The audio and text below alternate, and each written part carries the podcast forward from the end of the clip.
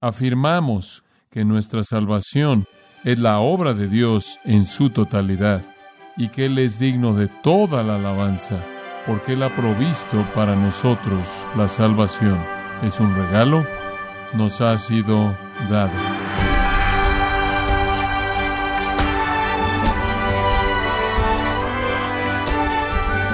Bienvenido a esta edición de Gracia a vosotros con el pastor John MacArthur. Se dice que cada religión se basa en un esfuerzo propio y las personas de una otra forma confiando en sus buenas obras para obtener la bendición eterna de Dios.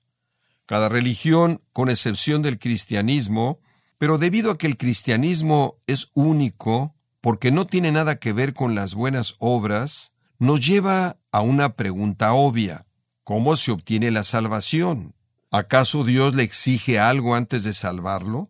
Le invito a considerar estas preguntas a continuación con el pastor John MacArthur en la serie titulada El Evangelio según Jesucristo, en gracia a vosotros. Sobre cualquier otra cosa, estamos agradecidos con Dios porque Él nos ha salvado. Nada más importaría si eso no fuera verdad. Y afirmamos juntos que nuestra salvación es la obra de Dios en su totalidad y que Él es digno de toda la alabanza, porque Él ha provisto para nosotros la salvación. Es un regalo, nos ha sido dado. Es la obra de Dios en su totalidad y toda la gloria le pertenece a Él. Qué verdad tan maravillosa es esa.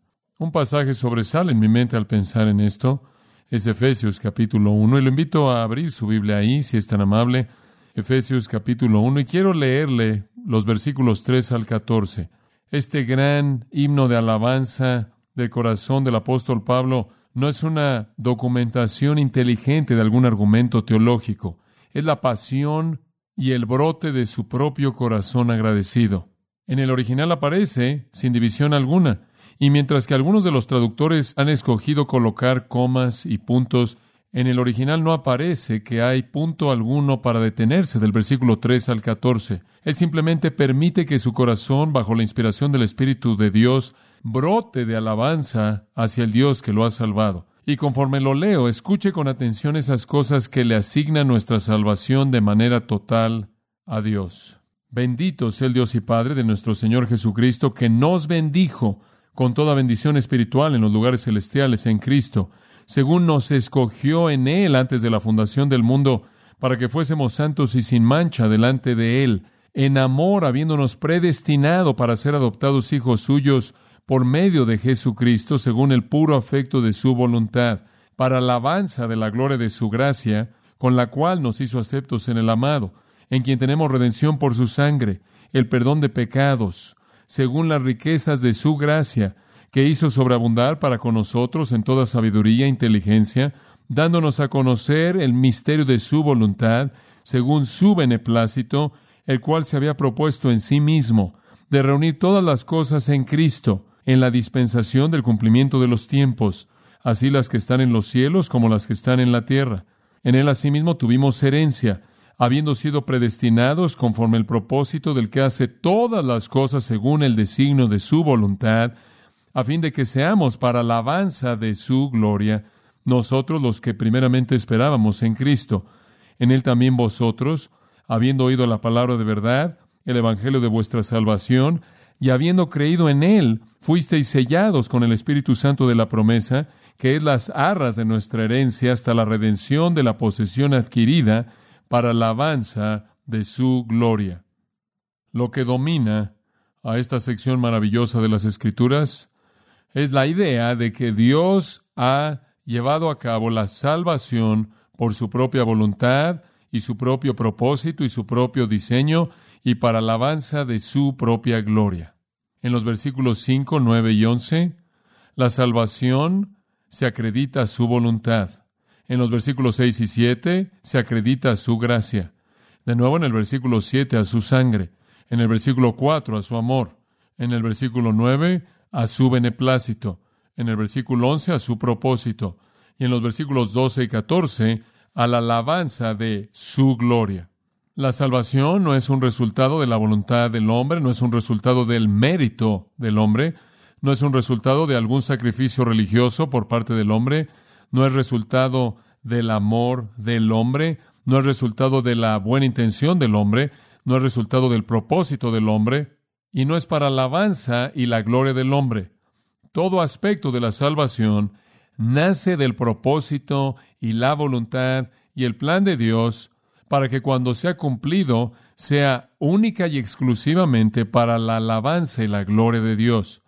Dios nos ha salvado para que Él sea glorificado. Por lo tanto, todo en nuestra salvación le pertenece a su crédito.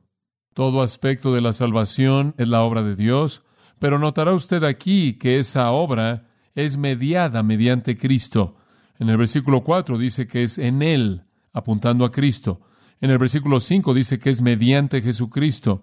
En el versículo 6 dice que es en el amado, refiriéndose a Cristo. En el versículo 7 en Él, refiriéndose a Cristo. En el versículo 9, según lo planeó en Él, refiriéndose a Cristo. En los versículos 10 y 11, en Él, refiriéndose a Cristo. En el versículo 12, en Cristo. En el versículo 13, dos veces, en Él, de nuevo refiriéndose a Cristo. Nuestra salvación única, exclusiva y totalmente es la obra de Dios, pero es llevada a cabo mediante Cristo y también con el Espíritu Santo. El versículo 13 señala que hemos sido sellados en Él con el Espíritu Santo de la promesa, que es dado como las arras de nuestra herencia, la garantía de la redención completa y futura de la posesión misma de Dios.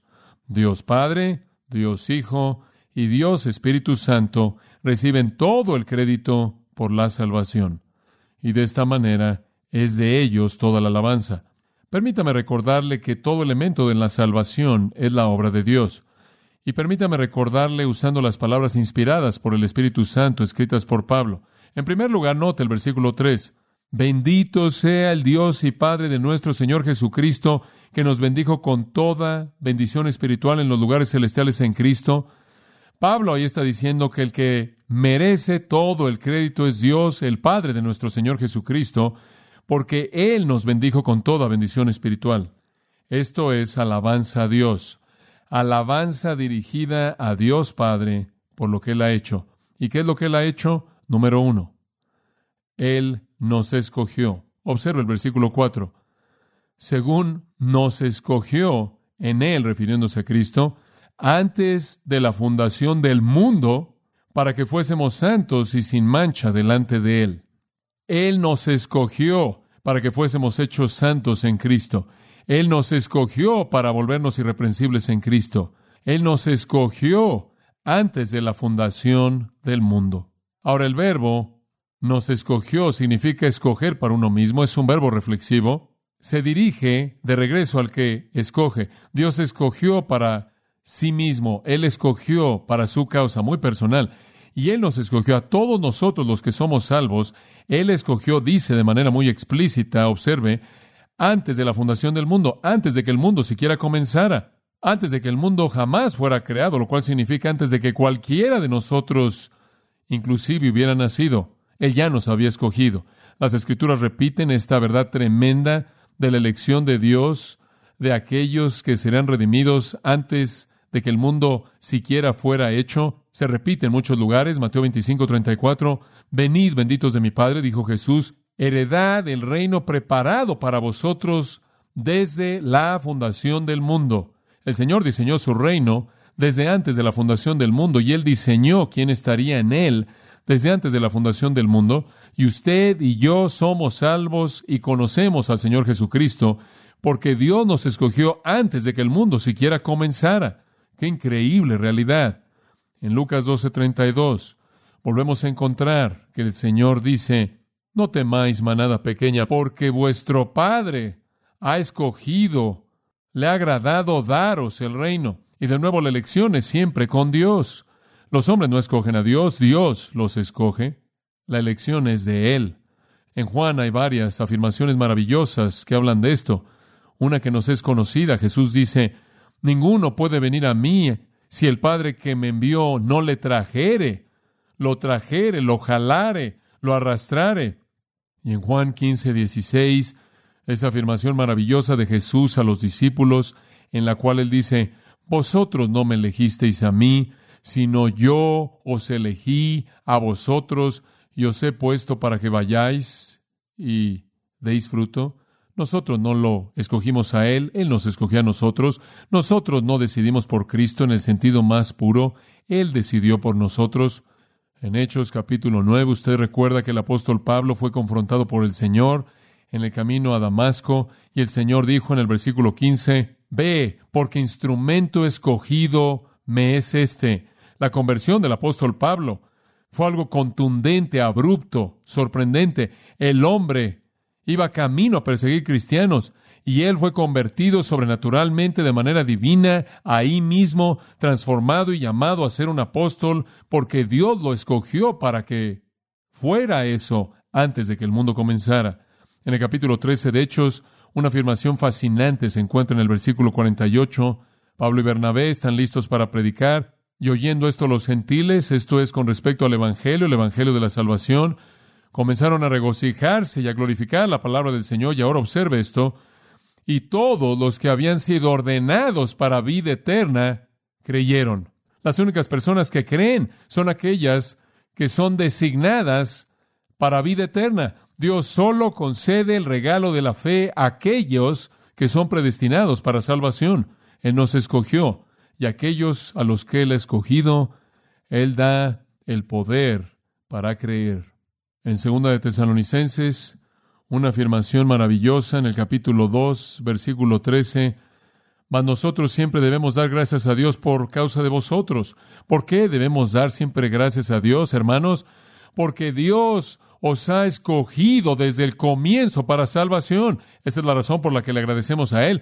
No le damos gracias a ustedes por su salvación, no le damos gracias a ustedes por ser lo suficientemente brillantes, lo suficientemente inteligentes, lo suficientemente espirituales, por tener el suficiente entendimiento. Le damos gracias a Dios por ustedes, porque Dios los ha escogido a ustedes desde el comienzo para salvación, mediante la santificación por el Espíritu junto con la fe en la verdad. Tiene que haber fe por parte de usted, pero esa fe es el resultado de la elección de Dios, conforme Él la produce por su Espíritu.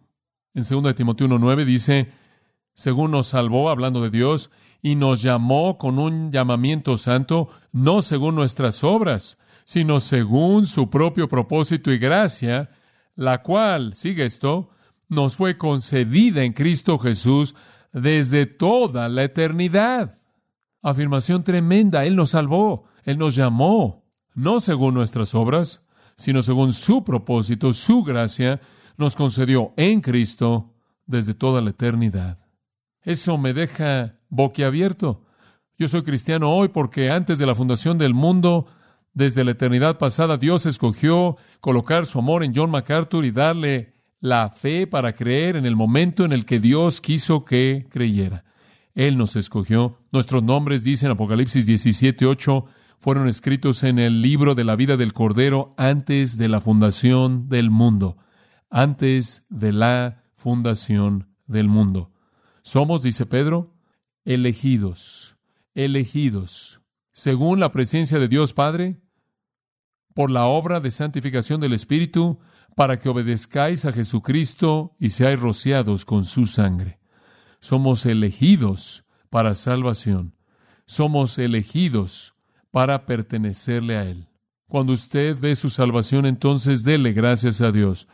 Dele gracias a Dios porque usted es cristiano debido a que Él lo escogió usted. No entiendo el misterio de eso, eso es simplemente lo que la palabra de Dios enseña. Esa es la doctrina más humillante en todas las escrituras.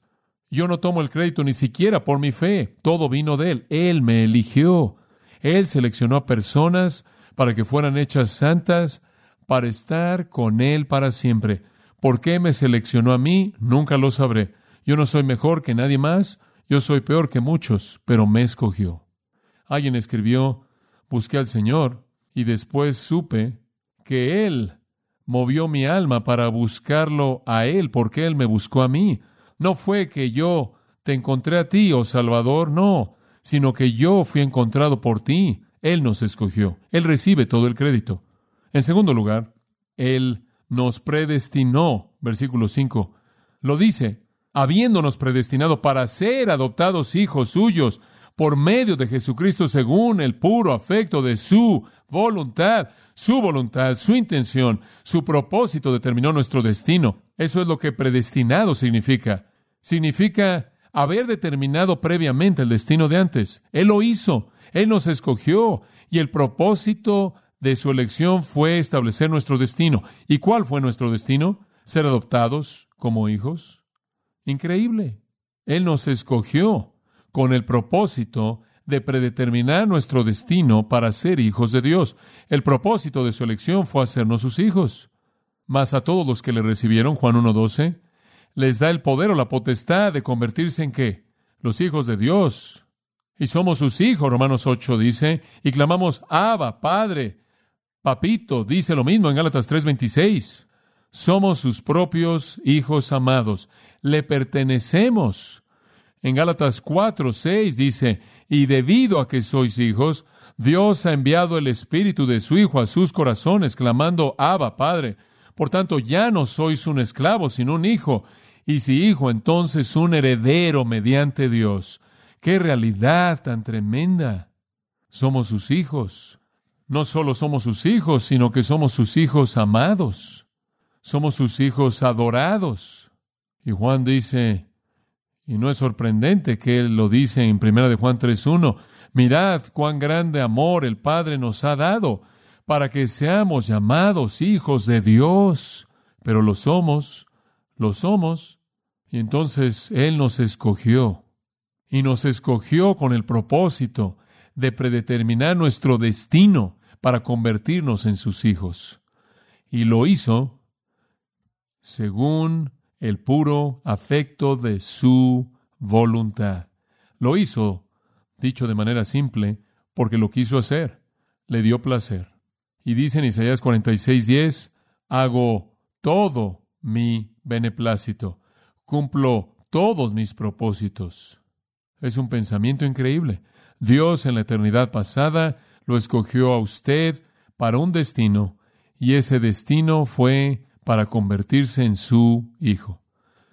Ahora, para hacer eso posible, llegamos a una tercera realidad aquí. Él nos concedió gracia, nos concedió gracia. El plan, la elección, la predestinación fueron activados en realidad mediante su gracia. Versículo 6. Para alabanza de la gloria de su gracia, con la cual nos hizo aceptos en el amado. ¿Quién es Cristo? ¿Qué es gracia? Favor inmerecido, bendición no ganada, bondad y amabilidad no ganadas. La gracia es darnos algo que no merecemos en absoluto. Y esa es la manera en la que somos salvados. Somos salvados por gracia. En Efesios 2 dice, porque por gracia sois salvos mediante la fe, y esto no de vosotros, pues es don de Dios, no por obras para que nadie que se gloríe. Tomaríamos todo el crédito si hubiera algún crédito que tomar, pero todo es de Él. La gracia es de Él, la fe es de Él, no según nuestras obras.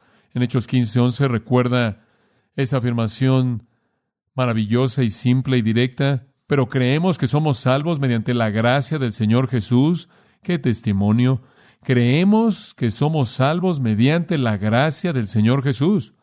Y en el capítulo 18 de Hechos, mismo libro, versículo 27 dice, Él quería ir a Calla, los hermanos le animaron escribiéndole a los discípulos para que le dieran la bienvenida, hablando de Pablo. Cuando Él llegó, Él ayudó mucho a aquellos que habían creído mediante la gracia. Es la única manera en la que alguien cree. Es Dios en su gracia dándole la capacidad de creer. Usted no lo merece. De cualquier manera Él lo da. Usted no se lo puede ganar. De cualquier manera Él lo da. Usted no se lo puede ganar. De cualquier manera Él lo da. Romanos 3, 24 dice, siendo justificados como un regalo por su gracia. Un regalo por su gracia. Él nos concedió gracia. De hecho, la frase aquí en el versículo 6 literalmente significa, por gracia hemos sido agraciados. Esa es la idea. Él nos agració en Cristo el amado. La gracia entonces fue el medio por el cual Él cumplió su elección y su destino predeterminado y nos hizo sus hijos. En cuarto lugar, observe lo que hizo. Él nos redimió, versículo 7. en quien tenemos redención por su sangre. Él nos redimió. ¿Qué significa redimir? Comprar de regreso. ¿Qué hizo para comprarnos? Bueno, éramos esclavos al pecado, éramos esclavos a la muerte y al infierno y a Satanás y a los demonios. Éramos esclavos a la carne caída. Éramos esclavos al mundo. Y ahí estábamos en el mercado de esclavos. Y Él vino al mercado de esclavos y Él nos compró. Miserables, viles, putrefactos, entenebrecidos, sin esperanza, con mentes que nunca podían conocer a Dios y corazones que nunca habrían podido buscar la justicia. Y nuestro único deseo era la lujuria y la maldad y éramos indignos y Él vino y nos compró. ¿Por qué? Porque Él nos eligió, porque Él nos predestinó, porque Él quiso agraciarnos con gracia. Dice usted, ¿por qué quiso hacer Él eso? No sé. Él simplemente lo hizo.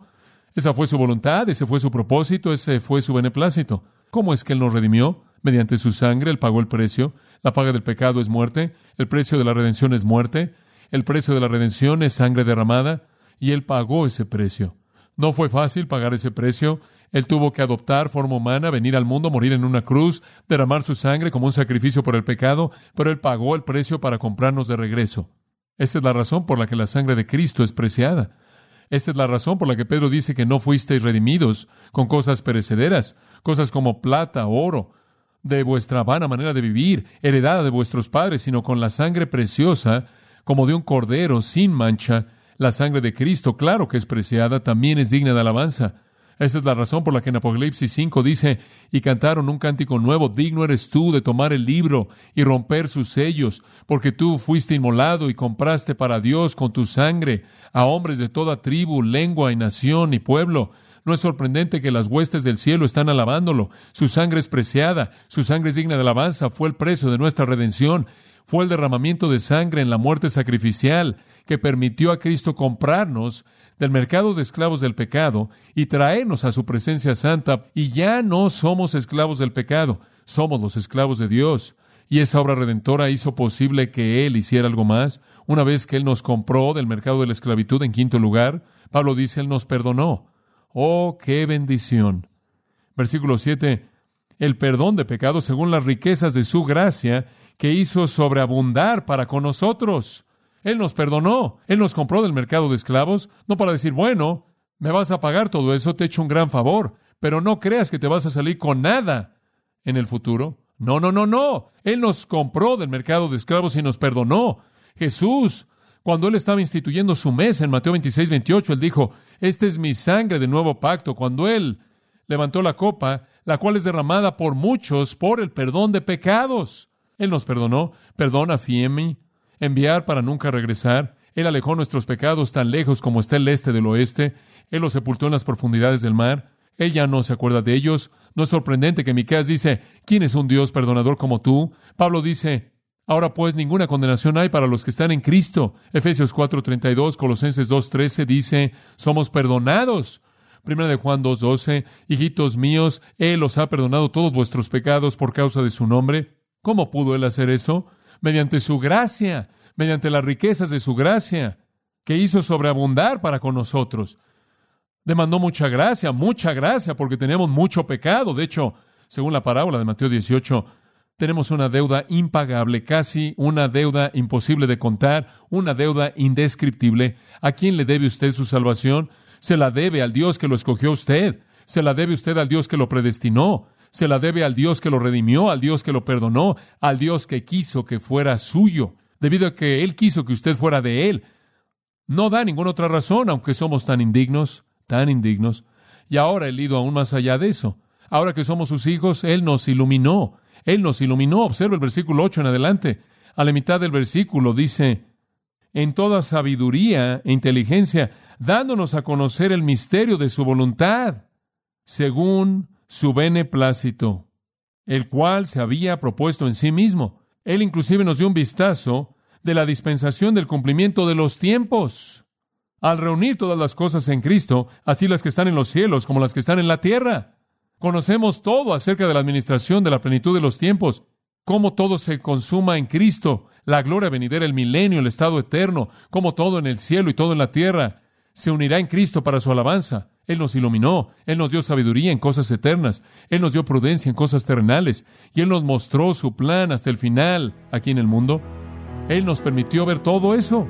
Él nos dio no solo la palabra, sino que nos dio al Maestro de la verdad que reside en nosotros. Él nos dio a su Espíritu Santo de tal manera que no necesitamos que los hombres nos enseñen, porque tenemos a un Maestro de Dios. Él nos dio a su Espíritu y por eso conocemos la mente de Cristo y por eso conocemos el plan de Dios. Cuán bendecidos estamos, cuán absolutamente bendecidos estamos. De las cosas que el mundo no ve, las vemos. Las cosas que el mundo no entiende, las entendemos. Las cosas que el mundo no puede conocer, las conocemos porque no hemos recibido el Espíritu del mundo, dice Pablo en 1 Corintios 2.12, sino el Espíritu quien es de Dios, para que conozcamos las cosas que nos han sido dadas gratuitamente por parte de Dios. ¿No es maravilloso? Él nos iluminó, Él nos iluminó.